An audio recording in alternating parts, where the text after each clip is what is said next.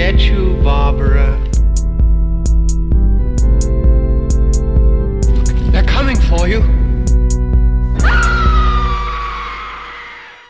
Hallo und herzlich willkommen zur 41. Ausgabe von Devils and Demons. Ich bin der Chris, an meiner Seite ist natürlich wieder der wundervolle Pascal. Hallo. Und wir befinden uns ähm, immer noch im Japanuary, aber heute zum letzten Mal, äh, zumindest für dieses Jahr. Ähm, und dafür haben wir uns auch wieder einen ganz besonderen Film rausgesucht, auch ein Klassiker des japanischen Films. Ein Film zwischen, ja, Sozialdrama und Horrorfilm aus den 60er Jahren. Und zwar reden wir heute über Kaneto Shindos Onibaba, die Töterin im deutschen Untertitel aus dem Jahre 1964. Bevor wir mit dem Film loslegen, Pascal, Worum geht es? Im Japan des 14. Jahrhunderts diktieren Bürgerkriege den Alltag. Zwei Frauen haben ihren eigenen Weg gefunden, in dieser unwirtlichen Zeit zu überleben. Sie lauern Verletzten und flüchtenden Samurais auf, töten sie und tauschen die Ausrüstung gegen Reis und andere Lebensmittel. Doch als ein ehemaliger Nachbar und Soldat aus dem Krieg zurückkehrt, wird ihre Partnerschaft auf eine harte Probe gestellt. Überbringt dieser nämlich die Kunde, dass der Ehemann der jüngeren Frau, gleichzeitig auch der Sohn der älteren Frau, im Krieg gestorben ist und versucht zugleich die Lücke zu schließen, die eben jener Ehemann bei der jüngeren Frau hinterlassen hat. Ja, ähm, Kanito Shindo ist äh, ein gar nicht so unbekannter Regisseur, ganz im Gegenteil sogar. Der hat einige ziemlich bekannte Filme gemacht. Sein bekanntester neben Onibaba dürfte wahrscheinlich Kuron Neko sein.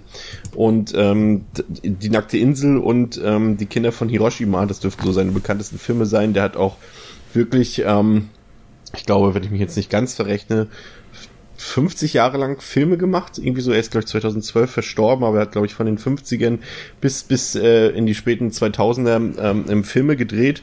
Auch äh, teilweise auch, also grundsätzlich alles, fast alles Kritikerlieblinge, kommerziell teilweise erfolgreich, teilweise nicht erfolgreich. Ähm, hier für diesen Film, für Unibaba, hat er sich tatsächlich so eine ähm, Parabel rausgesucht aus dem Shin-Buddhismus, ähm, von der er sich hat inspirieren lassen, die dann auch mit dieser Maske zu tun hat, aber er hat diese Geschichte so ein bisschen abgewandelt. Ähm, aber man erkennt eindeutig, glaube ich, da wirst du mir zustimmen, äh, die ganze Zeit während des Films so diesen ja, ich will jetzt nicht sagen Geschmack, aber diese, diese Parabelartigkeit, dass da immer irgendwie, dass er uns eine Botschaft, eine, eine Moral am Ende sozusagen erzählen will, was auch dazu passt. Du hast es eben in den Inhaltsangabe schon erwähnt, dass die Figuren keine Namen haben, zumindest die beiden weiblichen Hauptfiguren. Ja, das merkt man auf jeden Fall. Also er, das ist, ähm, die Produktion hat drei Monate gedauert für diesen Film und es wurde auch tatsächlich in so einem großen Schilffeld quasi gedreht an einem Fluss. Also so wie man es auch im Film sieht. Das ist jetzt hm. irgendwie keine Kulisse. Gut, das ist klar, wenn man den Film sieht, merkt man das auch, dass es natürlich keine Kulisse ist.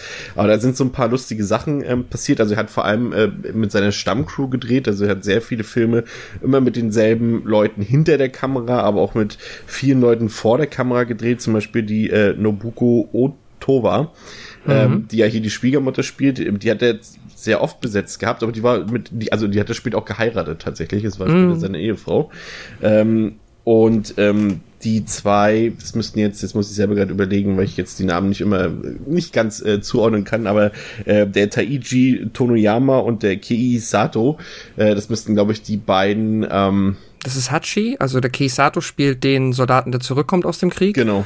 Und der Uschi ist, glaube ich, äh, der Händler, beziehungsweise da, wo sie immer verkaufen. Genau, und die haben auch sehr häufig gedreht, äh, Bicino, und äh, bei, diesem, bei dieser Produktion sind sie aber immer sehr oft dem Dreh ferngeblieben und sind lieber irgendwo anders saufen gegangen und äh, da hat der Shindo später dann auch sogar noch irgendwann 2000, glaube ich, war das noch ein, ein, Film gedreht, wo er äh, das dann irgendwann jetzt äh, 40 Jahre später dann verarbeitet hat, diese Art, wie die beiden mit ihm dort umgegangen sind. Das ist ja toll. Ja, und er hat dann auch irgendwie so, weil er irgendwie dann Angst hatte, dass dann vielleicht Leute vom Drehort generell abhauen könnten und auch nicht mehr wiederkommen, hat er gesagt, äh, wenn hier irgendeiner verschwindet oder irgendeiner kündigt und nicht wiederkommt, gibt's kein Geld für niemanden. Okay. Und so hat er dann irgendwie versucht, die Motivation so ein bisschen hochzuhalten, ja. Äh, das markanteste, glaube ich, ist tatsächlich, äh, auch wenn man so das, das, das Artwork, die Poster von dem Film sieht, ist natürlich auch äh, diese Maske, die, mm. die, die, du ja wahrscheinlich auch schon vorher irgendwo kanntest, oder? Also mir, zumindest mir äh, kam die Maske durch diese ganze japanische Folklore, mit der man sich ja doch ab und zu auch mal beschäftigt, wenn man da so ein bisschen Leidenschaft für hat, kommt einem das schon bekannt vor, oder? Hm, ja, auf jeden Fall. Das, ähm, ich habe jetzt auch im Zuge der Recherche für, für diesen, äh, für die Aufnahme ähm, nochmal gelesen, wo die eigentlich herkommt. Und so wie ich es jetzt verstanden habe, kommt die wohl aus einer speziellen Art des japanischen Theaters, das No-Theater, ich genau. weiß, das ist bestimmt falsch ausgesprochen, ähm, und symbolisiert halt den Dämon oder Oni. Und entsprechend heißt halt auch der Film Oni Baba. Es ist dann quasi Kombination aus Oni für Dämon und Baba äh, für alte Frau, was dann ja, ja tatsächlich ein ziemlich treffender Titel für diesen Film ist. Die, diese Maske war übrigens tatsächlich auch eine Inspiration äh, für William Friedkins Der Exorzist. Also er hat äh, äh, diese Maske als Inspiration gesehen und die versucht in mehreren Szenen so einzuarbeiten in Der Exorzist. Mm. Das kann, wir haben es ja damals, als wir uns über den Film unterhalten haben, ja mal festgestellt, dass es da zwischendurch immer so kleine Aufblitze gibt, wo da einfach mal so ein Gesicht in einem Schrank ist oder einfach so mal was aufleuchtet. Mm. Ich habe irgendwie so die Idee, dass das vielleicht damit gemeint ist, weil das ja auch immer so ein bisschen fratzenartig gewesen ist. Kann ja, das stimmt. Durchaus vorstellen. Ähm, wie glaubwürdig fandest du denn in dem Sinne die Besetzung, dass die beiden äh, Hauptdarstellerinnen ja im Film rein von der Ob also rein von der von der Erzählung her wahrscheinlich locker 30, 40 Jahre trennen sollen, aber die Schauspielerinnen mhm. dann selbst äh, eher, glaube ich, gerade mal 10 Jahre oder oder 12 nee. Jahre. Nee, schon mehr. Also die ähm, Schwiegertochter ist 21 gewesen zu der ah. Zeitpunkt der Dreharbeiten und die Mutter 39. Ähm, also Aber sagen wir mal so, sie sieht nicht aus wie so eine alte Oma, wo sie hier, hier noch graue Strähnen und sowas reingemacht haben. Genau. Äh, so alt nee. ist sie definitiv nicht. nee, ähm, nee, das stimmt. Ist jetzt auch, äh, ja, generell finde ich bei ja, asiatischen Menschen, die sich gut gehalten haben, da sieht man das nicht unbedingt. Das, und, aber auch die jüngere, also die hätten theoretisch auch nur fünf Jahre auseinander sein können. Ja, das ist so ein bisschen, das, worauf ich hinaus wollte, ist dann die Frage, ob dich das so ein bisschen ähm, rausgeholt hat aus dem Film. Nur diese Tatsache, weil es kommt ja auch nachher äh, dazu, äh, wir hatten es ja schon gesagt, dass jetzt will ich schon wieder seinen Namen vergessen, Hachi heißt der, ne? Genau. Genau, dass ähm, er dann ähm, für die Schwiegertochter sein Interesse hegt ähm, und, und, und das so wirkt, als wäre jetzt die, die, die, die Schwiegermutter so, so ein bisschen abstoßend und schon zu alt und sowas, aber es ist sie ja de facto nicht als Schauspielerin. Und das ist das, was mich dann so ein bisschen so immer aus meiner, ja, aus meiner Atmosphäre so ein bisschen rausgeholt hat. Also gar nicht mal so ja. als großer Kritikpunkt, aber das fand ich halt unrealistisch, unrealistisch. Und sie ist ja halt auch nackt zu sehen und sie sieht ja nun in keiner Weise irgendwie äh, nicht hübsch oder so aus. Und das fand ich dann irgendwie ein bisschen komisch. Das stimmt. Ich muss sogar sagen, ich glaube jetzt, ich, also ich glaube, ich finde diese tatsächlich sogar attraktiver, aber ähm, also die alte Frau, wie sie heißt, ähm, ja, das stimmt, da hast du recht. Ist mir aber jetzt tatsächlich so im Nachhinein, gebe ich dir recht, ist mir aber während des ähm, Guckens des Films nicht aufgefallen. Also das hat in dem Moment für mich funktioniert. Das war übrigens eine der wenigeren oder selteneren äh, japanischen Filme, die es auch in die DDR geschafft haben. Hm. Ähm, da, bevor ich es nämlich nachher vergesse, ähm, ach, jetzt habe ich die Verpackung weggelegt. Ähm, ich wollte eigentlich die Filmverpackung jetzt in der Hand haben, habe ich aber nicht mehr. Ähm, äh, also es gibt aktuell den Film, also es gibt verschiedene Versionen davon. Es gibt eine US Blu-ray, glaube ich, von Criterion. Es gibt äh, eine UK Blu-ray von Masters of Cinema von von Urika. Die, die sind alle gut. Es, es, gibt aber auch mittlerweile den Film in Deutschland ähm, erhältlich auf so einer Doppel Blu-ray. Da heißt auch Onibaba die Töterin und das ist glaube ich von Filmjuwelen. Und äh, da ist nämlich die BRD-Variante drauf, äh, die ich mir jetzt angesehen habe ähm, für den Podcast und die DDR-Variante, die soll sich aber wohl irgendwie nur in, in im Bildmaster unterscheiden und glaube ich in der Synchronisation. Da habe ich jetzt beide Versionen nicht geguckt, aber da sind auch genug Extras und sowas alles drauf. Also man kann sich den auf Deutsch gut kaufen. Ich glaube, kostet 11, 12 Euro. Nur bevor hm. ich es nachher später vergesse. Äh, ja. was wollte ich jetzt eigentlich sagen? Ähm, was ich unter sagen kann, ist auch einer der vielen Filme, beziehungsweise einer der 1001 Filme aus dem äh, ja oft zitierten und oft erwähnten Buch, äh, diese 1001 Filme, die man gesehen haben sollte, bevor man stirbt. Ähm, also definitiv, ja, zumindest unter Filmliebhaberkreisen auch ein Klassiker.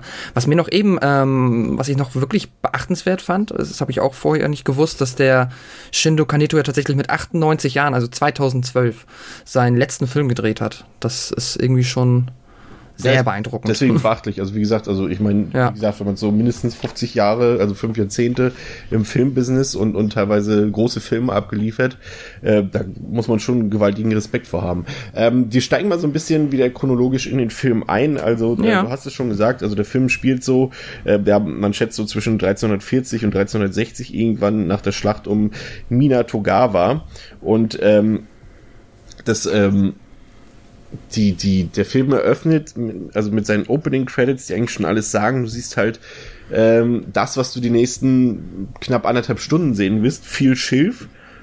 Ist das, was du siehst und was du hörst, sind so, mhm. so, so betörende, ja, fast psychedelic Trommelmusik mit ein bisschen Jazz, die auch von seinem Stammmusiker von Hikaru Hayashi kommt, ähm, also der viele von seinen Filmen äh, musikalisch äh, begleitet hat und das ist auch so eine Art des Taiko-Drummings, also ich weiß jetzt nicht, was es ist, aber für den Zuhörer vielleicht interessant. aber es scheint wahrscheinlich so eine, so eine traditionelle japanische äh, äh, Schlagzeugkunst zu sein, sowas in der Art, oder Trommelkunst, nicht Schlagzeugkunst. Mhm. Und ähm, das sind auf jeden Fall Sachen, die uns dann für, für fast anderthalb Stunden begleiten und äh, die auch zu den Stärken gehören. Also dieses, ich meine, dieses Schilfmeer, äh, was hat das für dich für einen Eindruck ist, gemacht, zu dem das spielt? Das ist sehr, ähm, ja, fast, also die Bilder sind sehr oft sehr, fast schon hypnotisch, in Kombination halt mit den Trommeln und aber auch dem Wind. Der ist sehr, äh, ich sag mal, der Film ist sehr windig.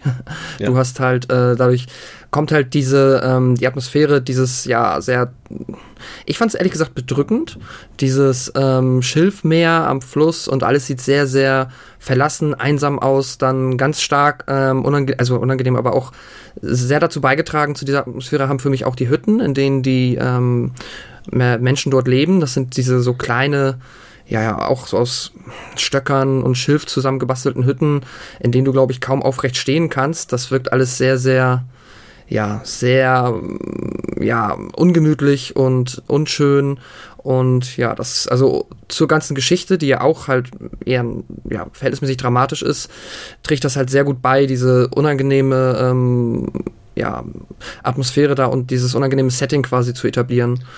Ich, ähm, ich ja, find, wie ging dir das? Ich finde äh, finde das auch sehr interessant gemacht. Ähm, ich habe da dann so ein bisschen mir überlegt, was das so darstellen könnte oder warum es ausgerechnet dort spielt, weil das ist ja für ein, für ein Film-Setpiece ja oder für ein Setting, für eine Kulisse für einen Film ja sehr ungewöhnlich, muss man sagen. Also das habe hab ich in mhm. der Form noch nie gesehen. Vielleicht mal irgendwo ein, ein, ein Setpiece von vielen in einem Film vielleicht, aber nicht so als Haupthandlungsort, was das natürlich auf jeden Fall schon mal sehr recht innovativ macht. Ähm, aber ich finde, dass dieses Schilfmeer, so nenne ich es jetzt mal im weiteren Verlauf, tatsächlich äh, einfach mehrere Bedeutungen zugleich hat. Und das finde ich interessant. Dass es zum einen so eine Art Schutzwall bietet. Das merkst du auch, dass du so dieses, diese, diese, diese Schilfhäuser oder diese, ja, diese schlichten Heu Behausungen, die sie sich da gebaut haben, die mhm. siehst du in dem Schilfmeer gar nicht, wenn du von draußen genau. guckst und von offen ist. Also es ist so eine Art Schutz.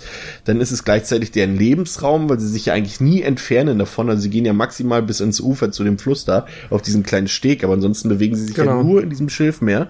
Und das ist gleichzeitig aber auch so klaustrophobisch und so einengt, dass es auch gleichzeitig fast wieder wie so eine Art Haft wirkt, wie so ein Knast, wo sie nicht ja. rauskommen können. Vielleicht, also sie wollen sicherlich nicht raus, aber sie können auch irgendwie nicht raus. Das stimmt. Und zugleich ist es aber halt auch, ähm, macht es die Geschichte auch nochmal sehr viel glaubwürdiger, weil die sich ja auch in diesem Schilfmeer so bewegen ähm, dass die einfach halt auch zeigen, dass sie sehr, sehr, sich da einfach sehr gut auskennen, offensichtlich, sie leben da ja. Und ähm, ist natürlich dann unfassbar praktisch dafür äh, geeignet, äh, Menschen, die sich halt dort verirren, ähm, quasi ja aus dem Hinterhalt dann zu ermorden. Und das fand ich nämlich halt, du hast halt gemerkt, dass die einfach dadurch, dass sie halt da immer rumlaufen, aber sich ja nie verlaufen und sie auch quasi sehr, sehr gut zurechtkommen in diesem Schiff mehr, dass ja, die einfach komplett damit, also sich äh, damit zurechtgefunden haben, in diesem, in dieser eigentlich unwirtlichen äh, Umgebung äh, ja, zurechtzukommen. Dann wäre ja. schon mal irgendwann als Kind oder so, ich erinnere mich noch, wenn wir immer durch die Felder gelaufen sind, dann und du hast, warst klein, hast nicht viel gesehen, dann kannst du dich da stundenlang im Kreis drehen. Ja, und vor allem, es ist halt so wirklich so, dass sie auf diese Art und Weise, wir gehen jetzt gleich noch genauer rein, wie sie dort leben, aber nur auf diese Art und Weise können sie dort leben und, und verlassen halt das Gebiet dann auch nie. Also wir sehen es auch relativ am Anfang, dass sie dort halt ähm, äh, zwei Männer ähm, überfallen, ausrauben und ermorden und, und das auf ziemlich bedrückende Art und Weise. Das hat auf mich also wirklich sehr kaltblütig, sehr kalkuliert, sehr berechnend gewirkt, mhm. komplett emotionslos und äh, das legt ja natürlich direkt äh, in die Stimmung des Films auch rein, weil die Stimmung des Films ist halt auch so, genau wie in diesen ersten Minuten und, und, und, und wie, wie, ja, einfach kapitalistisch, muss man schon fast sagen, obwohl es ja arme Leute sind, aber wie sie dort einfach kalkuliert dann die Sachen verkaufen und austauschen und sowas, die sie dort erbeutet haben, das ist halt schon, schon, schon erstmal krass, weil du ja auch dann recht schnell feststellen musst, dass diese beiden Figuren, die dort gerade ein Verbrechen begangen haben, ich meine, wir reden hier immer noch aus, aus dem 14. Jahrhundert, da ist es natürlich immer noch so ein bisschen ande, was anderes gewesen, gang und gäbe, würde ich mal vielleicht teilweise sagen, aber, aber das ist, ähm, schon so, dass, dass, dass du ja mit diesen Figuren dann leben musst. Das sind eigentlich, sollen deine Identifikationsfiguren sein, wenn mhm. sie wenn sie es überhaupt können. Und da bist du natürlich erstmal baff, ne? Ja, es ist gar nicht so einfach. Ähm, muss man dann also es hat für mich durchaus funktioniert. Ich hatte damit tatsächlich nicht so ein Problem, obwohl es auf dem Papier natürlich so aussieht, als ob das erstmal keine guten Menschen sind. Wiederum kann das halt auch niemand von uns nachvollziehen, wie es ist, sich dann äh, zu Kriegszeiten in so einem noch sehr nicht weit entwickelten Land da ja quasi da über die Runden zu kommen. Wahrscheinlich ist es halt einfach entweder er oder ich im Endeffekt, ne? Geht ja darum, dass die halt auch einfach nicht auf den Feldern arbeiten können zurzeit aufgrund des Krieges und dann wird auch noch einmal erwähnt, dass, glaube ich, im letzten Jahr ähm, die ganze Ernte aufgrund eines, äh, ja, ne, eines Hagelsturms halt kaputt gegangen ist und ja, es ist halt dann dieses aus der Not geboren und dadurch ähm, geht es, glaube ich, schon, aber es ist auf jeden Fall erstmal etwas, womit man zurechtkommen muss.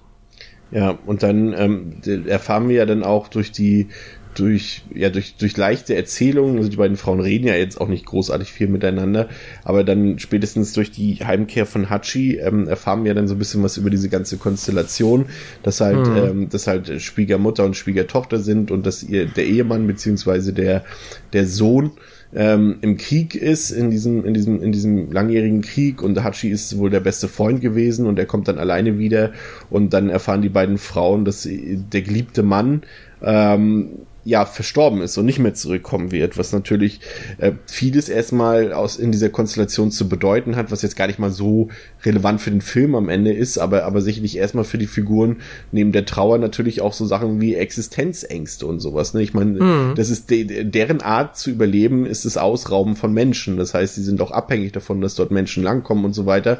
Und und das ist halt nun mal so, dass dass die Geschlechterrollen eben im, gerade im 14. Jahrhundert und auch noch viele Jahrhunderte später ja nicht großartig anders waren, dass halt dort der Mann ähm, dafür da ist, hier zu arbeiten und so weiter und die Frauen da den ja. Haushalt machen und sowas. Ähm, und der ist jetzt nicht mehr da, der Mann, ne? Und äh, Genau. Und was ich ganz interessant finde, ähm, wo wir gerade darüber reden, ist dann nämlich recht am Anfang gibt es eine Szene, nachdem sie diese beiden Männer getötet haben und dann deren Ausrüstung verkaufen. Dann sagt sie, glaube ich, dass sie noch mehr Reis haben möchte und der Händler sagt dann, ja, schlaf doch mit mir. Und das finde ich ganz cool an dem Film, dass, obwohl das natürlich jetzt äh, also dass, dass sie jetzt Menschen ermorden, ist nicht gut. Aber dass sie sich trotzdem, also dass halt diese Frauenfigur oder diese Rollen, dass sie noch so viel Stolz haben, dass sie dann halt eher das machen, als sich zu prostituieren, was nehme ich mal an, dass was ist, was zu der Zeit häufiger passiert ist, wenn man dann alleine quasi keinen Ehemann hat und ja, dann in dieser Situation steckt. Also das muss man ohnehin sagen, das ist natürlich auch in gewisser Weise äh, auch ein, ein mutiger Film, ne? weil diese, mhm. es sind ja letztendlich starke Frauenfiguren, so blöd und ausgelutscht auch diese, diese Wortwahl da schon sein mag. Mhm. Aber das ist für damalige Verhältnisse und auch gerade in dem japanischen Film ähm, ja. sehr ungewöhnlich zu diesem Zeitpunkt gewesen. Klar, das gab es dann später ähm, ähm, schon, schon vermehrt, wenn ich jetzt so an Sachen wie, wie, wie Stray Cat Rock oder ähm, äh, Female Prisoner und sowas alles denke, da gibt's immer stärkere Frauenrollen dann irgendwann auch, was schon fast schon äh, die ja auch eine Vorreiterrolle für, für das westliche Kino dann äh, sein konnte. Aber zu diesem Zeitpunkt hier, Mitte der 60er Jahre, war das halt schon was Ungewöhnliches, äh, auch überhaupt einfach so diese, so einen ganzen Film auf den Schultern von weiblichen Darstellerinnen tragen zu lassen. Äh, auf jeden Fall eine tolle Entscheidung. Also finde ich, sehe ich genauso ja. wie du. Also das ist, ist, ist eben, sie sind halt keine Opfer so in dem Sinne. Ne? Also sie werden natürlich jetzt auf eine andere Art und Weise dann im Verlauf des äh, Films Opfer, aber sie werden jetzt nicht Opfer dieser Männerwelt in dem Sinne. Sie können sich schon genau. behaupten, so wie sie da leben und, und, und, und ähm, ja, in ihrem Konflikt, äh, äh, nicht Konflikt, in ihrem Konstrukt. Genau, definitiv. Was auch nochmal die Grausamkeit der Figuren unterstreicht, ist, ähm, also jetzt nochmal die fragwürdigere Seite beleuchtet. Ähm, ich weiß nicht, wie fandest du das, als er dann ja dann das erste Mal mit denen isst, als er wiedergekommen ist, der Hachi, und dann so ganz casual am Ende erwähnt, als sie gefragt hat, da meinte er zuerst, oh, wo habt ihr denn diese Kimonos her? Habt ihr die geklaut? Und dann fragen sie, wo hast du denn deine Kleidung her? Und er meinte, ach ja, ich habe so einen alten Mönch umgebracht, jetzt bin ich der alte Mönch, haha. Das fand ich ein bisschen okay. Ja, das ist ja generell, äh, du denkst ja dann im ersten Moment, oh, da kommt jetzt jemand in die Konstellation dazu, als Hachi auftritt, und denkst du, oh, vielleicht, nein, okay, du weißt natürlich schon, dass, die, dass es um die Frauen geht. Wir haben uns ja auch vorher schon mit dem Film beschäftigt ein bisschen, aber, aber dann denkst du vielleicht, okay, vielleicht kommt jetzt eine charismatischere Figur ins Spiel rein, aber Hachi ist halt eben auch nicht gerade sympathisch, auch wie er sich verhält. Nee. Er wirkt ja eigentlich, äh, eigentlich dauerbetrunken, obwohl er, glaube ich, nicht mal was trinkt, aber er wirkt halt irgendwie wie so ein, auch wie so ein besoffener Raufbold und so und, und totaler Unsympath. Äh, eigentlich keinen, den du bei dir in der Wohnung oder in deiner Umgebung haben willst. Und ja, das hat dann irgendwie ganz gut ins Bild gepasst, dass sie irgendwie alle nicht so recht ja, erfüllt halt echt das Klischee des dreckigen, ungepflegten Soldaten ohne Manieren. Ja. Äh, ohne, ohne Manieren, ja. Das, ja, definitiv. Ja, und wie sehr Ja, sorry. Nee, sag. Also ich meinte nur eine sehr interessante äh, Kombination von Protagonisten. Ja, und wie die drei dann zusammen agieren, das sehen wir dann ja auch relativ schnell, als es dann äh, zum nächsten Mordakt kommt, als dort wieder zwei ähm, äh, zwei Personen quasi durchs, äh, durchs Schilfmeer reiten oder gehen, ich weiß es gar nicht mehr, und dann äh, auch den Fluss überqueren und dann, dann ein bisschen um Hilfe, äh, also dass sie, dass sie, sie sehen halt unsere drei Protagonisten und rufen dann um Hilfe, dass sie ein bisschen beim aus dem Wasser kommen helfen können und so weiter. Ja. Und, und, und diese Hilfe kommt natürlich überhaupt nicht.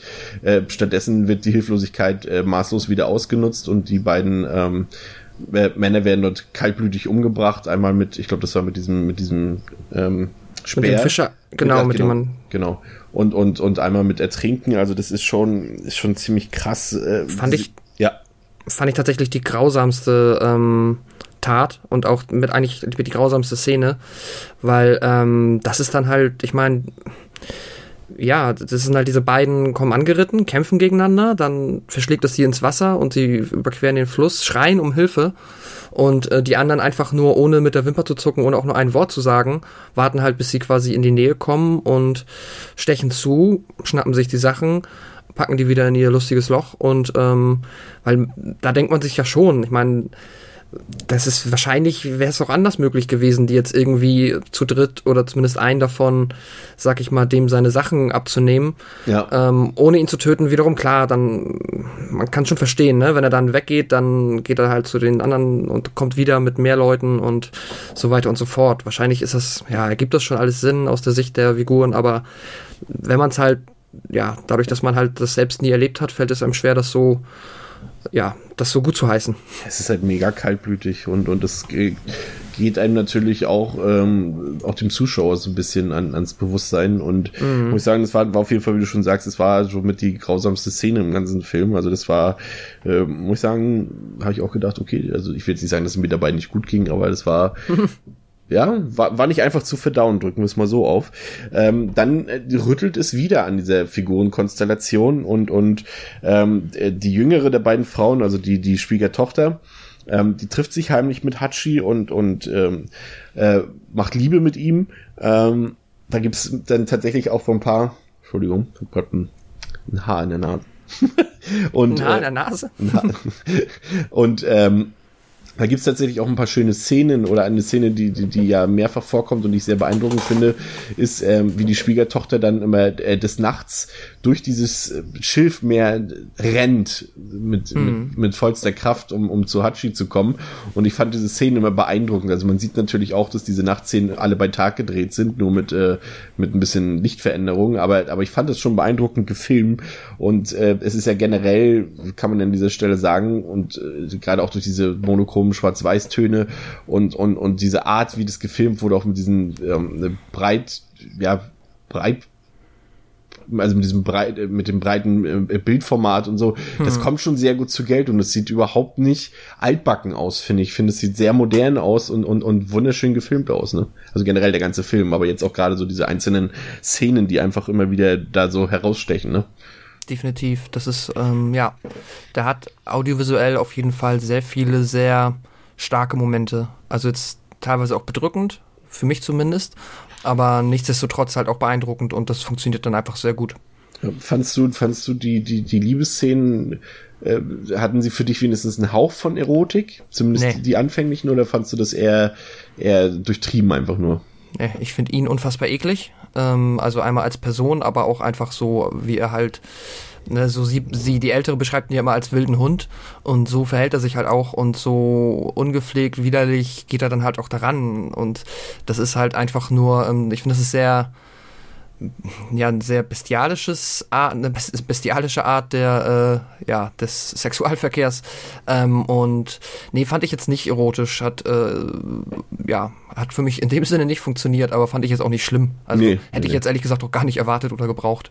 Nee, obwohl. Siehst du das ähnlich oder? Na, ich, ich, also ich sehe es ähnlich, aber ich weiß nicht, ob der Film es nicht vielleicht aber trotzdem eigentlich ausstrahlen will, so ein bisschen, weil er ja schon auch generell recht freizügig ist, muss man sagen. Also wir sehen ja doch schon viel äh, nackte Haut, sowohl jetzt bei Hachi als auch bei den beiden Frauen, kann man ja nicht anders sagen, ja. was auch für die Zeit ungewohnt ist und ich weiß halt nicht, ob Wird ja auch das öfter mal als erotische Horrorklassiker oder ähnliches betitelt. Ich sehe das nur halt leider nicht, aber ja, tut dem Film meiner Meinung nach, also dadurch wird er nicht schlechter, wenn man es nicht so, also wenn man dem nichts abgewinnen kann.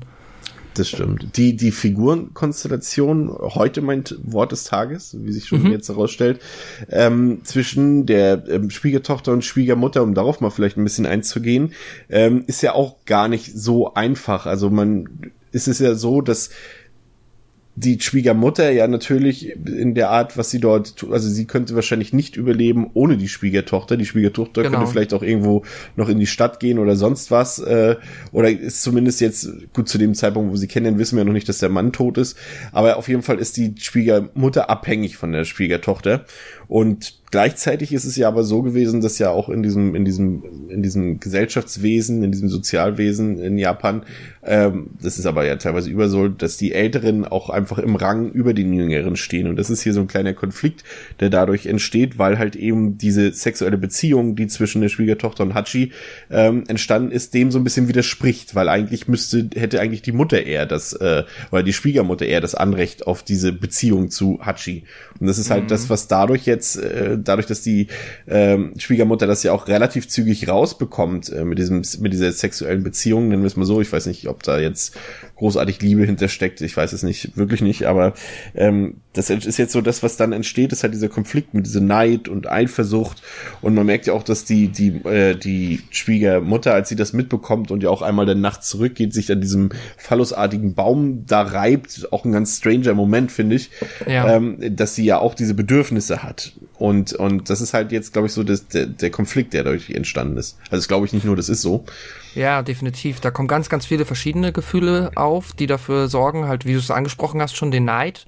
Einfach, dass ähm, sie sich halt jetzt schon als ja, ältere, verbrauchtere Frau sieht und ähm, dann natürlich auch die Angst, weil sie halt abhängig sind voneinander, weil alleine könnten sie diese Manöver nicht durchziehen mit den Samurais ermorden.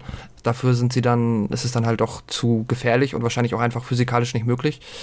Ähm, ja, und so ist das dann halt ein ganz, ganz gemeiner Konflikt, in dem sie da steckt und den sie dann halt aber auch sehr plump versucht zu lösen, meiner Meinung nach. Halt mit dem, es gibt ja diese längere Szene, wo sie dann immer diese Mischung aus verpiss dich von hier, geh weg, Hachi, oder ähm, schlaf mit mir, Hachi, äh, also sie versucht da ja alles Mögliche, um das in die ein oder andere Richtung aufzulösen, äh, weil sie einerseits halt irgendwie auch selber Lust hat, mit ihm zu schlafen und das auszukosten. Andererseits hat sie halt wirklich diese berechtigte Angst, dass wenn die jetzt zusammenkommen und ähm, er für sie sorgt, dann braucht die Jüngere sie nicht mehr und so sehr liebevoll wirkte diese Beziehung sowieso nie.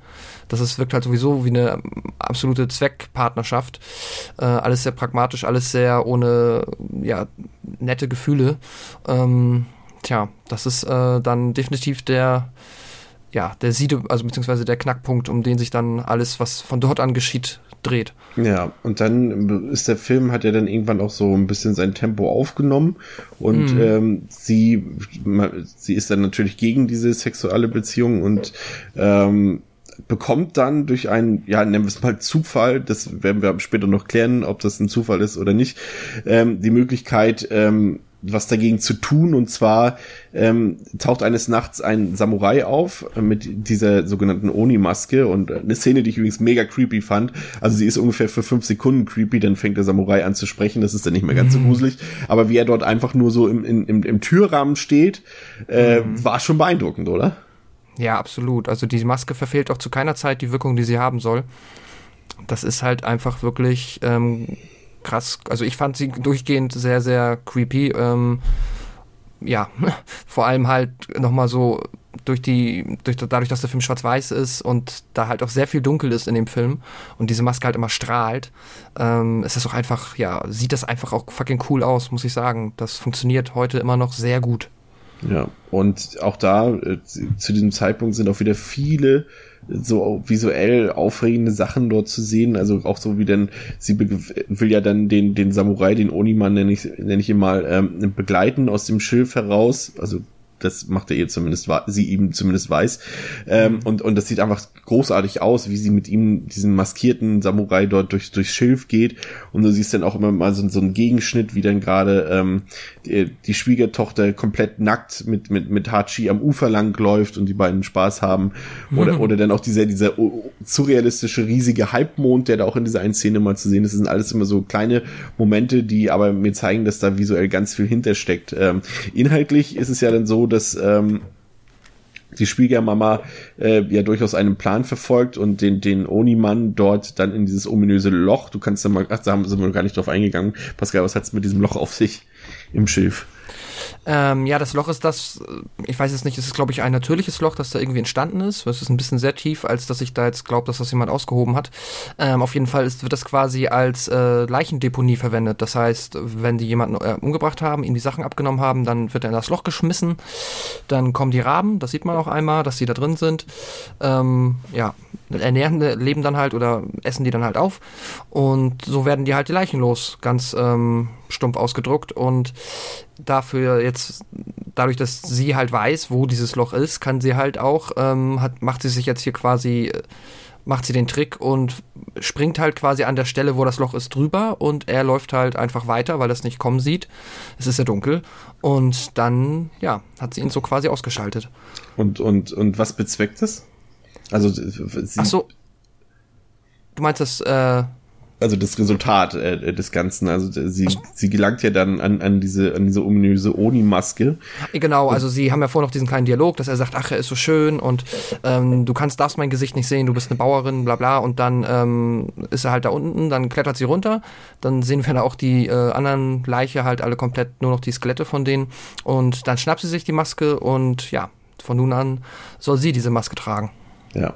Und sie bezweckt damit äh, natürlich erstmal oder sieht darin jetzt die Option, ähm, zu verhindern, dass sich die Schwiegertochter mit Hachi trifft Genau. und, und äh, sagt dann immer kurz, äh, ist dann auf einmal so was total unauffällig. Das fand ich dann wieder ein bisschen so, okay, das ist jetzt, okay, sie geht immer total früh schlafen und, und, und, und die Schwiegertochter ist dann immer ausgebüxt und jetzt auf einmal hat sie dort immer, ja, ich habe hier noch ein Geschäft abzuwickeln, es geht nur um diese Uhrzeit und so, so ganz unauffällig.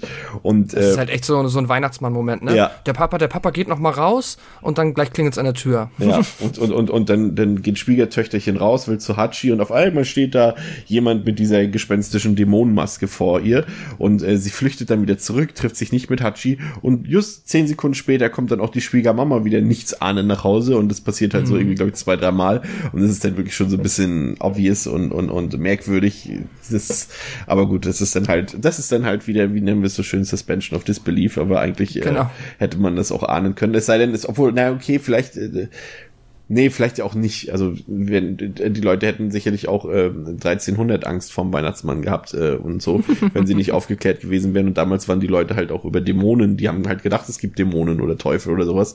Und wenn da Ja. jemand mit so einer Maske vor dir steht, äh, gerade wenn du jetzt in so einem so, so, so alleine abgeschottet dort lebst und nicht so großartig von der Außenwelt was mitbekommst, doch, vielleicht ist, haut's doch hin, vielleicht ist es doch realistisch. Und du darfst doch nicht vergessen, mitten in der Nacht, ich weiß nicht, da Ja. würden wir auch wegrennen, glaube ich. Auch heute Ja, noch. das, das definitiv. Also das Einzige, wo, was man halt erwarten könnte, dass sie vielleicht irgendwie mal die Idee auf die Idee kommt, äh, zu hinterfragen, ob es nicht vielleicht die äh, andere Frau ist, die sich da immer wieder die Maske aufsetzt. Aber gut, mein Gott, ist dann halt nicht so. ja. Ähm, ja. Dann kommt- ich, ich, Achso, ich wollte nur fragen, ich fand das also audiovisuell äh, mit die stärksten Szenen, wenn sie da halt dann, ähm, ich weiß nicht, ob jetzt nach vorne springen, sei es drum, aber wenn sie dann da im Regen steht, das ist ja auch eine ja. äh, oft, oft, ähm, ja, oft verwendetes Bild, äh, finde ich sehr, sehr, sehr stark. Ich auch. Ist auch direkt ein Übergang zum großen Showdown in dieser Gewitternacht. Mhm. Ähm, ja, was passiert da? Ähm, das ist dann so, dass sie da halt, das glaube ich das dritte Mal, dass sie ähm, halt wieder zu Hachi will. Und dann steht da jetzt wieder ähm, die andere, ältere Frau, die haben halt leider keine Namen, das macht echt schwer, die immer wieder so zu beschreiben.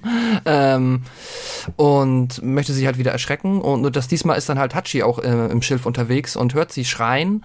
Dann treffen sie aufeinander und ich sah für mich so aus, als ob sie direkt anfangen miteinander zu schlafen. Oder zumindest schmeißen sie sich dann einfach in diesem strömenden Regen äh, ins Schilf und äh, schmusen darum. Ähm, ja, während dann ähm, die ältere Frau, ich glaube, irgendwann zurück zur Hütte geht und äh, sonst korrigiere mich, wenn ich jetzt irgendwas vergessen habe, aber im ja, Endeffekt ähm, ist dann das Problem, beziehungsweise der Knackpunkt, dass sie diese Maske nicht mehr abbekommt. Und man hat es auch schon gesehen, dass ähm, die Maske bei dem Samurai, von dem sie den eigentlich geklaut hat, auch sehr schwierig abging.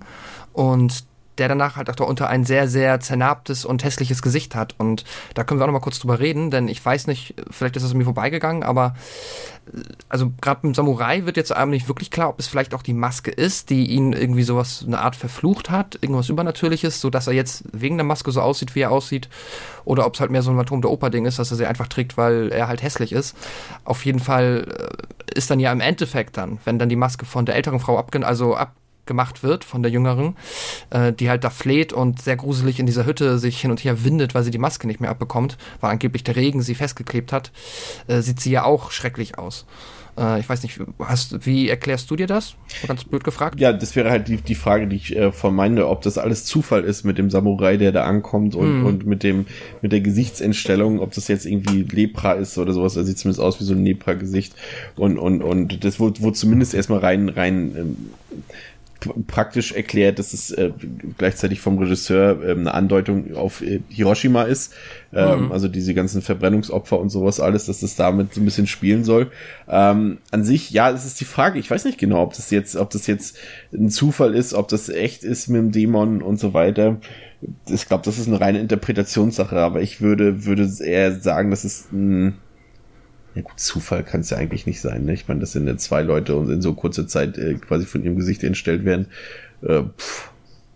Ja, es ist einfach interessant. Also ich glaube, das ist schon, hat irgendwo schon so diese übernatürliche Komponente drin, aber dient halt auch einfach, um diese Parabel so aufzulösen, dass so wie ich es jetzt sehe, dass quasi der Neid und die Missgunst quasi der jungen Liebe da in dem Weg zu stehen, ähm, das, das ist halt ihre Strafe und das sagt ja auch die Jüngere immer wieder. Das ist ja das, was sie dann sagt. So. Es ist letztendlich das ist Strafe, so, das, das, hast du verdient. Das ist halt denn das, denke ich auch, es ist letztendlich eigentlich so ein Märchen, so eine Parabel und das ist halt die Moral von der Geschichte am Ende sozusagen. Genau.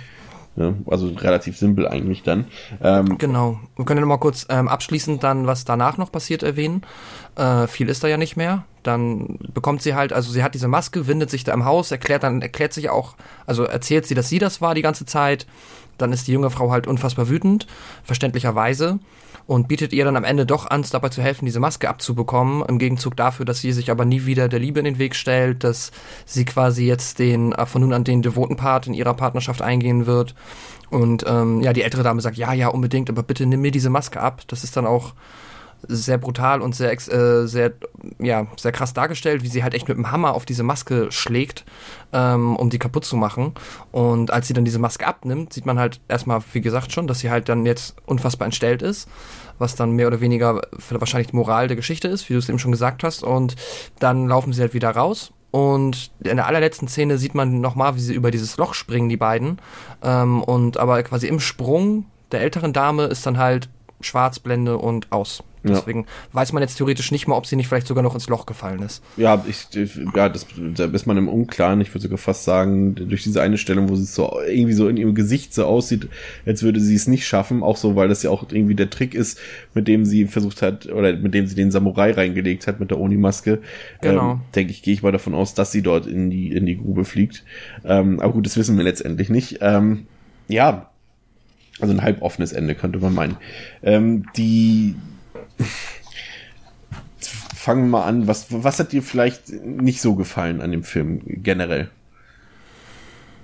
Gibt's da was? Mm, Ja, schwierig. Also, äh, ich sag mal, er ist halt nicht unfassbar aufregend. Also, ähm, und es gibt halt auch viele lange Dialoge, die verhältnismäßig, mh, ja, auch mh, jetzt, äh, na, wie soll ich sagen, ist jetzt kein krasser Unterhaltungsfilm.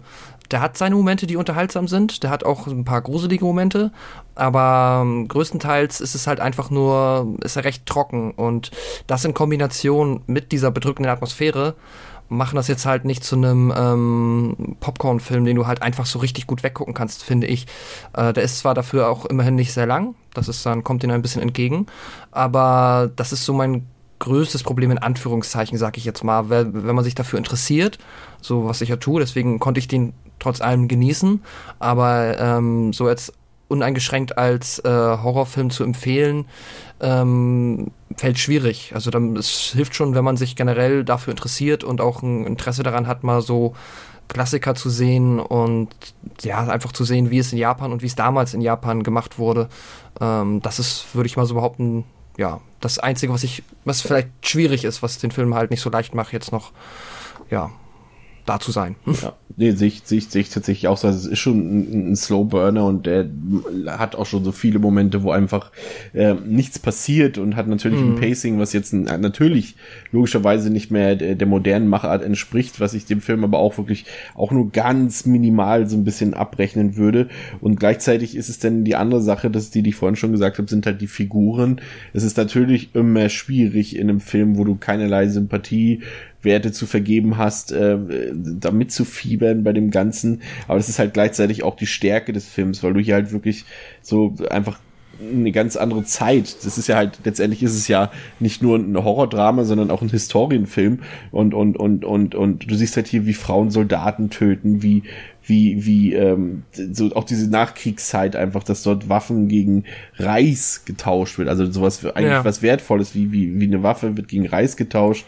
Äh, sowas wie mit dieser Demaskierung und so weiter, das ist äh, wie eine Götterdemaskierung und, und, und das dort hier, es gibt einfach in dieser Welt, in der das spielt hier, gibt es einfach keine Moral und keine Ethik und jeder Mensch ist schwach, jeder Mensch hat irgendwie so dieses, was Schlechtes an sich, also das gibt dort quasi gefühlt keine guten Menschen, die sind alle sehr, sehr, sehr, äh, wie sagt man, ähm, ähm, ich habe mir gerade das Wort sehr, Oh. sehr eigennützig, nenne ich jetzt mal, und nicht äh, Oder egoistisch. egoistisch, genau, sehr egoistisch und das ist halt sowas, was, was die Leute beschäftigt dort und dass sie auch selbst, äh, dass du halt merkst, dass dass diese Auswirkungen, die so ein Krieg hat, eben selbst die Leute betrifft, die oder irgendwie tangiert, die eigentlich mit dem Krieg gar nichts zu tun haben, wie eben unsere Frauen letztendlich, die mit dem Krieg eigentlich nichts zu tun haben. Aber es ist dann der Mann, der stirbt. Gleichzeitig profitieren sie von dem Krieg, von den Leuten, die dort zurückkommen, von Hachi zum Beispiel, aber auch von den Soldaten, die sie dort ausrauben und so weiter. Und das ist, ist, ist, ja, weiß ich nicht, diese Welt, in der das spielt, finde ich, ist halt unglaublich deprimierend und pessimistisch. Ja. Und das ist halt Genau. so das, was du ja vorhin auch schon äh, gesagt hast. Das ist halt gleichzeitig eine Sache, die für, fürs Zuschauen schwer fällt. Also nicht negativ gemeint, sondern äh, das ist halt auch einfach so, diese, diese Welt ist halt anstrengend. Diese Welt ist halt äh, düster und, und hat nichts Positives für dich zu bieten. Und das macht sie natürlich auch sehr schwer zu greifen. Und ähm, das ist aber auch gleichzeitig die Stärke des Films. Also deswegen, also ich tue mich da auch schwer, tatsächlich großartig was, was Schwaches rauszufinden. Möchte ich auch gar nicht, ist ja gar nicht der Sinn der Sache, aber, aber äh, das, was hier schwach, aus meiner Sicht eher schwächer ist, ist auch gleichzeitig das, was an anderen Stellen halt wieder dann äh, eine Stärke ist. Deswegen kann ich da gar nicht großartig was, was finden. Ähm, Nochmal zur, zur Audiovisualität. Äh, so generell, wir haben uns ja schon geeinigt, visuell ist der Film, denke ich mal, schon, also gerade für 1964, erstaunlich gelungen. Und die, Ja. die Musik, wie fandst du die? Die fandst du die eher passend so? So, okay, wenn die, die, die Bildsprache schon so auf diese Art und Weise ist, dann passt die Musik da perfekt rein oder hast du dich von der zum Beispiel genervt gefühlt, was ich durchaus auch verstehen könnte? Ich könnte es verstehen. Wiederum, ich ähm, mag einfach die Musik. Also ich mag diese ähm, japanischen Trommelklänge. Das ist halt dann in dem Fall für mich einfach Glück. Ähm, wenn man das nicht mag, dann kann das schon nervig sein. Wiederum finde ich, dass die aber passen. Also die äh, erfüllen ihren Zweck gut, setzen auf jeden Fall ne, noch mal eine extra, also helfen der Atmosphäre noch mal so richtig aufzukommen. Und deswegen in Kombination mit ja, dem, mit den ganzen, mit den Umgebungsgeräuschen, mit der Atmo, die ja da sehr schnell, sehr stark ähm, noch äh, hoch, also die auch sehr laut ist und sehr präsent, sag ich mal, ähm, finde ich das vollkommen okay. Also ist jetzt, also ist nichts, was jetzt irgendwie was hängen bleibt. Es gibt auch nicht irgendwie so ein Thema, was irgendwie, finde ich, was einem da, ähm, ja, was im Kopf hängen bleibt, aber nö, das passt. Definitiv. Die, die Atmosphäre ist halt einfach äh, brillant, muss man sagen. Genau. Also, das ist, gehört definitiv ähm, zu den ja, atmosphärischsten Filmen, ähm, die ich gesehen habe. Und wie gesagt, wir haben nun schon sehr viele Filme gesehen, aber das ist so eine Sache, die da wirklich nochmal so ein bisschen herausgestochen ist. Auch so einfach dieses, dieses ganze Setting, das mit dem Schilf, mit dem Wind, mit dem Flussufer, dass du dort halt diese zwei kleinen Hütten hast und das ansonsten aber auch so leer ist. Also das gibt's eigentlich nur unsere drei Hauptfiguren. Andere Leute kommen da eigentlich, der gut, nur kurz noch der Samurai, aber kommen da nicht zu Wort, sind da auch nicht zu sehen. Mhm. Das ist alles so, so, also ich glaube, das erste Mal, dass jemand was sagt, ist nach fünf oder zehn Minuten. Ja. Ähm, der Film ist generell, also gerade zu Anfang, sehr still. Ja. Also mindestens spätestens, äh, frühst, äh, mindestens bis Hachi kommt. Und, und, und gleichzeitig ist es dann auch, wie du auch vorhin gesagt hast, ein Beispiel von Hachi, auch gleichzeitig alles so schmutzig. Also die Leute wirken auch so, als wären sie nicht gepflegt großartig, als würden sie nicht mal großartig in diesen Fluss da reingehen, der da vor ihnen immerhin noch äh, äh genau. im Angebot steht. Und, und das ist alles so schwitzig, so schwül. Und du merkst auch genau. dauernd daran an diesem Schweiß, dass dort auch der, der Film, also dass dort, dass dort einfach so eine gewisse Feuchtigkeit vorhanden ist. So blöd es jetzt auch klingt, aber die liegt in der Luft, diese Luftfeuchtigkeit und das, diese ganzen ja. schwitzenden Körper, auch wenn sie nackt sind und so weiter. Das wird alles so, ähm, ja, eben nicht ästhetisch, so komisch es aussieht. Also die Bildsprache ist ästhetisch, aber das, was zu sehen ist, gleichzeitig oft wieder nicht. Genau. Das ist, ja, besser könnte ich es nicht beschreiben. Das ist auch der Grund, warum ich dann zum Beispiel die Erotik-Szenen einfach nicht erotisch finden kann. naja. Ja, ja. ja ähm, letztendlich äh, muss ich sagen, hat mir der Jetzt hätte ich fast, wäre ich schon fast zum Fazit gekommen, aber wir kommen jetzt noch gar nicht zum Fazit, denn äh, äh, zur Überraschung aller äh, haben wir tatsächlich noch einen äh, Gastredner verpflichtet äh, für diese Episode, auch jemand, der sich äh, mit dem japanischen Kino auskennt, auch von einem äh, geschätzten Podcast äh, von uns, äh, nämlich dem Abspanngucker Podcast. Und dort ähm, habe ich den Alex gefragt, ob er sich äh, zu äh, Onibana, Onibaba äußern möchte. Und das hat er auch ähm, getan. Und das hören wir uns jetzt erstmal an. Hallo liebe Devils und Demons.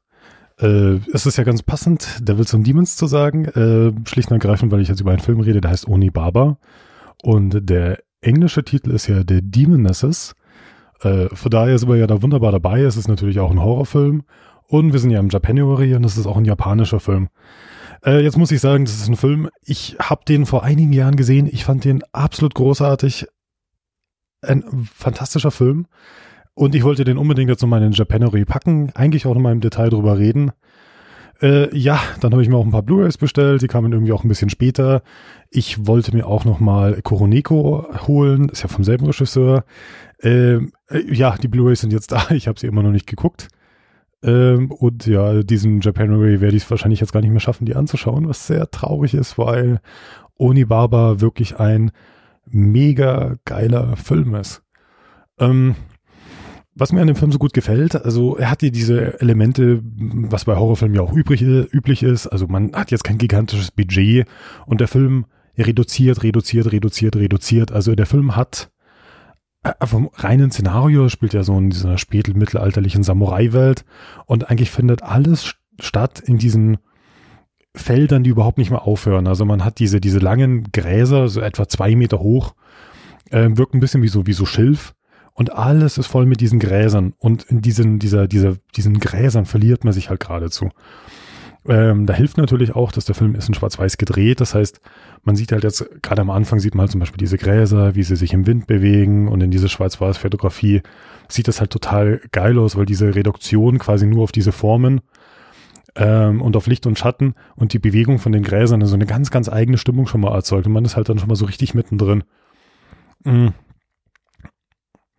Und ansonsten, ja, also dadurch, dass der Film halt auch noch äh, anamorphotisch gedreht worden ist, was ein absolutes Beispiel dafür ist, dass die Japaner sehr, sehr früh gewusst haben, wie kann man mit Breitbildern arbeiten, also mit dem Format 235 zu 1, 240 zu 1, wie füllt man den Frame richtig aus, was kann man damit machen, wie können Bilder wirklich wirken und äh, nicht nur, was weiß ich, diese Wäscheleinenkompositionen äh, nutzt, wie die, die Amerikaner es ganz oft am Anfang noch verwendet haben, sondern die wussten sofort, ah, Breitbild, geil, kann man machen. Äh, total schade natürlich, dass inzwischen die meisten japanischen Filme eigentlich eher so um 1,85er zum Format sind und äh, dass das gar nicht mehr so richtig ausgenutzt wird. Aber wenn man zum Beispiel so aus der Zeit schaut, also äh, was wäre noch ein Beispiel? Sword of Doom wäre ein wunderbares Beispiel, Pale Flower, das sind Filme, die sind unglaublich schön fotografiert und sehen unglaublich toll aus. Und bei diesem Film kommt das voll zur Geltung, wie man in Schwarz-Weiß mit Breitbildformat richtig, richtig toll arbeiten kann. Ansonsten, wie gesagt, der, ich habe schon gemeint, der Film ist total reduziert. Es ist Krieg, man sieht aber gar nicht viel vom Krieg. Es reicht, dass sich da irgendwie so ein paar Soldaten einfach so verirren in diesen Feldern. Und jetzt haben wir so ein bisschen so ein Hänsel und Gretel-Element, weil die verlieren sich da in diesen Feldern und die, ja, die finden jetzt keine Hütte mit äh, Süßigkeiten, sondern die finden da zwei Frauen, von denen eine noch äh, sehr, sehr lieblich aussieht und äh, ja, ähm, die haben da nicht wirklich viele Chancen. Also die beiden Frauen machen dann mit den Männern kurzen Prozess.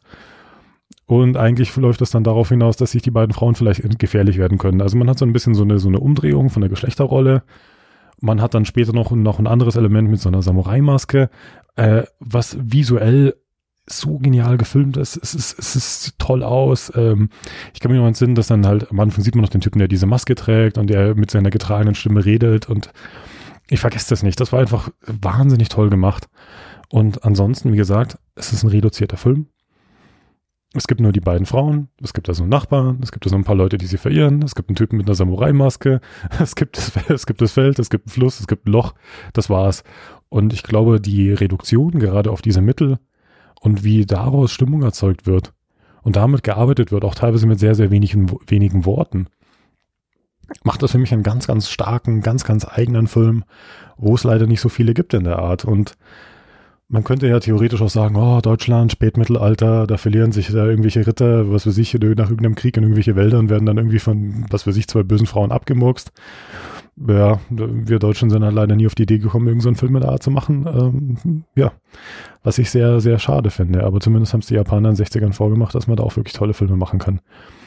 Mhm zum Japanery, ich würde sagen, also wenn man seine acht Filme jetzt besetzt, auch wenn man jetzt mit japanischen Filmen noch nicht so bewandert ist, ist ein Film, den kann man relativ früh reinnehmen. Also es ist jetzt ein Film, der meines Erachtens immer noch relativ zugänglich ist, wenn man mit älteren Filmen klarkommt, der Leuten Spaß machen kann, die mit dem Horrorgenre was ähm, am Hut haben, der Leuten Spaß macht, die was mit guter Cinematografie am Hut haben oder die auch ein bisschen so einen Historienfilm sehen will, äh, sehen wollen. Ähm, funktioniert alles absolut empfehlenswerter Film. Es gibt eine fantastische Blu-ray von Criterion. Es gibt eine wirklich, wirklich gute Blu-ray von Masters of Cinema äh, in Großbritannien. Mm, ich weiß jetzt nicht, wie der in Deutschland ausge ausgewertet ist, aber die, ja, die, die amerikanischen und die britischen Auswertungen von diesen Filmen sind echt stark und haben auch sehr, sehr schönes Cover-Artwork. Also die machen sich auch sehr gut im DVD und im Blu-ray-Regal. Und äh, ja, für mich absolute Empfehlung. Und äh, ich wünsche euch mal viel Spaß, den Film nochmal detailliert auseinanderzunehmen. Und ich hoffe, dass ich die jetzt auch nochmal in Ruhe nochmal gucken kann. Also Unibaba und Koroneko. Und dass ich den vielleicht dann, äh, vielleicht zum nächsten Japanery dann im Detail bespreche. Also, bis dann. Ciao, ciao. Ja, ähm, vielen Dank, Alex, ähm, für deine Worte. Du hast ja durchaus auch einiges noch äh, zu ergänzen gehabt äh, von den Worten, die wir ähm, ausgesprochen haben. Ähm, danke dafür. Gerne auch ähm, wieder, vielleicht auch mal richtig ähm, mhm. zu Gast, wenn die Zuhörer da Lust drauf haben. Ähm, ja, und zu unserem Fazit. Ähm, ich befürchte, und freue mich auch gleichzeitig darüber etwas, äh, dass wir da wieder zu einem äh, ja zu einem Resultat kommen werden, was sehr eintönig werden könnte für den Zuhörer. Darf ich anfangen? Ja. okay. Ähm, ja, also abschließend, ähm, wie gesagt, mir hat das, äh, ich hat, mir hat der Film sehr gut gefallen, auch wenn er, wie ich schon gesagt habe und äh, wie ich auch der Meinung bin, ähm, auch wenn es ein Film ist, der anstrengend sein kann und den bestimmt auch viele als anstrengend empfinden werden. Es ist einfach dadurch, dass er ein paar sehr starke und sehr besondere Momente hat, ähm, verhältnismäßig, ja, sag ich mal, auch progressiv ist, zumindest für die Zeit, in der er gemacht wurde und halt einfach wahrscheinlich, ja, ist halt auch ein Klassiker und man sollte den, also ich bin froh, dass ich ihn jetzt auch gesehen habe und ich diese Lücke quasi geschlossen habe. Und ja, ich finde den Film sehr gut und deswegen würde ich ihm auf jeden Fall jedem Fan des Genres empfehlen. Ähm, ist jetzt vielleicht nichts für einen gemütlichen Freitagabend mit dem Partner, wenn das jetzt halt nicht auch gerade so mal so genau passt. Ähm, ja, okay, lange Rede, kurzer Sinn. Ich äh, gebe dem Stern vier von fünf Sternen. Äh, ich gebe dem Film vier von fünf Sternen. Oh mein Gott. Entschuldigt. ja, nee, ähm, gebe ich dir äh, tatsächlich auch äh, nochmal recht. Also mir hat vor allem auch so diese Mischung gefallen. Das ist jetzt ja kein reiner Horrorfilm. Der hat halt gewisse Horrormomente, der hat gewisse dramatische Momente, auch tragische Momente, hat dann auch noch so diese, ja, scheinbar Erotik-Szenen dabei und auch vor allem diese, äh, mich hat vor allem so einfach dieses Leben dieser zwei Frauen dort interessiert, wie sie dort zurechtgekommen mhm. sind mit diesen, in dieser Armut und das hatte ja schon fast so ein bisschen Survival-Charakter, äh, wie sie da zurechtkommen mussten. Das hat mir gefallen. Ähm, und, und und, und die Atmosphäre ist bombastisch, die Bildsprache ist super, die Musik ist toll und, und das ist halt ein Film von 1964, der halt immer noch, also der nichts in seiner Aktualität verloren hat, auch das, wie, wie dort der Krieg jeden erschüttert, das ist auch immer noch aktuell und, und, und, und, und auch diese, diese, diese, dieses Leben, was die Frauen dort führen, auch das lässt sich bestimmt heute noch in vielen, äh, modernen Gesellschaften immer noch äh, perfekt so darstellen. Ähm, mhm deprimierend, pessimistisch, habe ich schon gesagt vorhin. Also ein echt toller Film, ähm, der auch irgendwie genau noch die richtige Länge hat. So ein Film kann natürlich auch nochmal 20 Minuten länger gehen. Das wäre dann in dem Fall nicht so gut gewesen, aber deswegen hat auch einfach die gute Länge dafür, dass es halt eben am Ende nicht zu viel wird in dieser pessimistischen, düsteren Welt. Ich gebe dem Film auch vier von fünf Sternen. Ähm, ich kann den Film auch nur empfehlen, den sollte man sich mal ansehen. Ähm, Gerade wenn man Japan-Fan ist, gehört das wirklich zu den, zu den Klassikern des japanischen Kinos. Und äh, ja, wie gesagt, wir haben schon gesagt, wo man sich den Film angucken kann, solltet ihr unbedingt machen. Und schreibt uns gerne, ähm, wenn ihr den Film gesehen habt, wie ihr den fandet. Auf jeden Fall. Ähm, wir verlassen quasi jetzt äh, nächste Woche wieder den Japanuary und machen dann wie gewohnt weiter. Also das heißt natürlich nicht, dass wir in diesem Jahr nicht noch japanische Horrorfilme besprechen werden, aber äh, jetzt nicht mehr so gezielt wie in den letzten vier Wochen. Ähm, kleiner Hinweis noch, weil äh, bei Twitter sind, seid ihr ja immer doch durchaus aktiv, aber wir haben ja mittlerweile auch eine Facebook-Seite äh, von Devils and Demons, die sei dann hier auch nochmal verlinkt. Auf dieser hingewiesen, da könnt ihr uns auch gerne schreiben, uns liken, uns äh, kommentieren, was auch immer. Und äh, mhm. Pascal, äh, diese Woche haben wir noch einen Social Media Neuzugang bekommen, wie ich gesehen habe.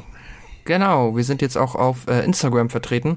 Ähm, da im Moment äh, poste ich da quasi nur die neuen Episoden, aber wir werden noch mal gucken, ob wir da mit diesem tollen Story-Feature vielleicht ab und zu auch noch, also jetzt nicht News, aber so ein bisschen. Hinter den Kulissen. Ja, ich sag mal, genau, so was passiert eigentlich hinter dem Podcast, hinter dem MP3, was ist da los? Äh, genau, was für Klamotten tragen die diese beiden Menschen, wenn sie gerade äh, über so tolle Filme. Wenn sie gerade mal Klamotten tragen. genau, wenn sie über so tolle Filme wie Unibaba reden. Ähm, ja, also da kann man uns auch gerne folgen. Würden wir uns sehr freuen drüber. Wunderbar. Und damit verabschieden wir uns für heute bei euch. Bedanken uns nochmal bei Alex äh, für seinen äh, Gasteinspieler. Ja, wir vielen Dank. Wir hören uns in der nächsten Woche wieder. Bis dahin schaut euch Horrorfilme an. Schaut euch auch noch ein paar japanische Horrorfilme an. Bis zum nächsten Mal. Auf Wiederhören. Tschüss.